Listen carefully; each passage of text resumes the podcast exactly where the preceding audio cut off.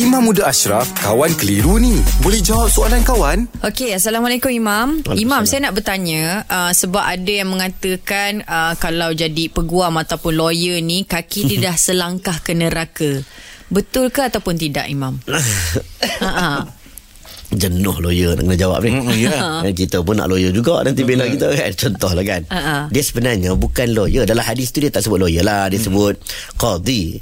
Qadi ni macam hakim lah. Ha? So, wahidun finnar. Wahidun fil jannah. Satu kaki dalam syurga uh, dan dua kaki dalam dalam neraka. Mm. Jadi ada uraian hadis tu lah. Apabila qadi itu dia buat keputusan yang adil, okey, masuk dalam syurga.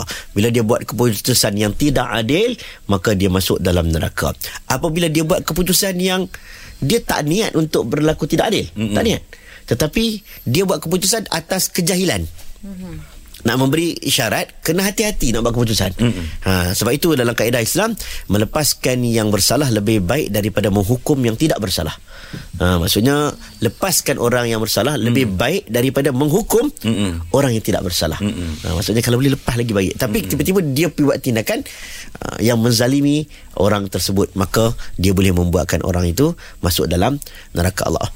Sorry, membuatkan dia sendiri boleh masuk dalam neraka Allah. Mm-hmm. Cuma lawyer ni kita kena faham. Mm-hmm. Ha, lawyer dengan hakim tak sama. Yang buat keputusan tu hakim. Mm-hmm. Okey, mm-hmm. lawyer ni kita ingat memudahkan prosedur, kan, uh, me- mendatangkan keraguan pada bukti, sebab dalam setiap kes dia perlu ada bukti. Mm-hmm. Bila ada bukti tu kena nak bincang tentang keraguan bukti dan sebagainya. Itu tugas lawyer. Mm-hmm. Dan tugas tu tak ada masalah sebenarnya untuk tugas lawyer untuk mempertahankan, sebab kita berada di bawah satu undang-undang yang membenarkan hmm. benda itu berlaku. Hmm. Maksudnya membenarkan, uh, mencabar hmm. uh, mencabar kesahihan, keabsahan kes. Hmm. Jadi tak ada masalah buat lawyer. Hmm. Saya semua pakat tak mau tak mau ambil lawyer, dan lawyer pun tak mau kerja lawyer.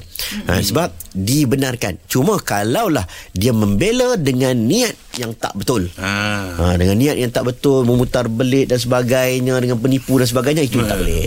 Ha, itu tak boleh. Eh? Okay. Terima kasih, Mam. Terima kasih, Mam. Alhamdulillah, selesai satu kekeliruan. Anda pun mesti ada soalan kan? Hantarkan sebarang persoalan dan kekeliruan anda ke Sina dot my sekarang.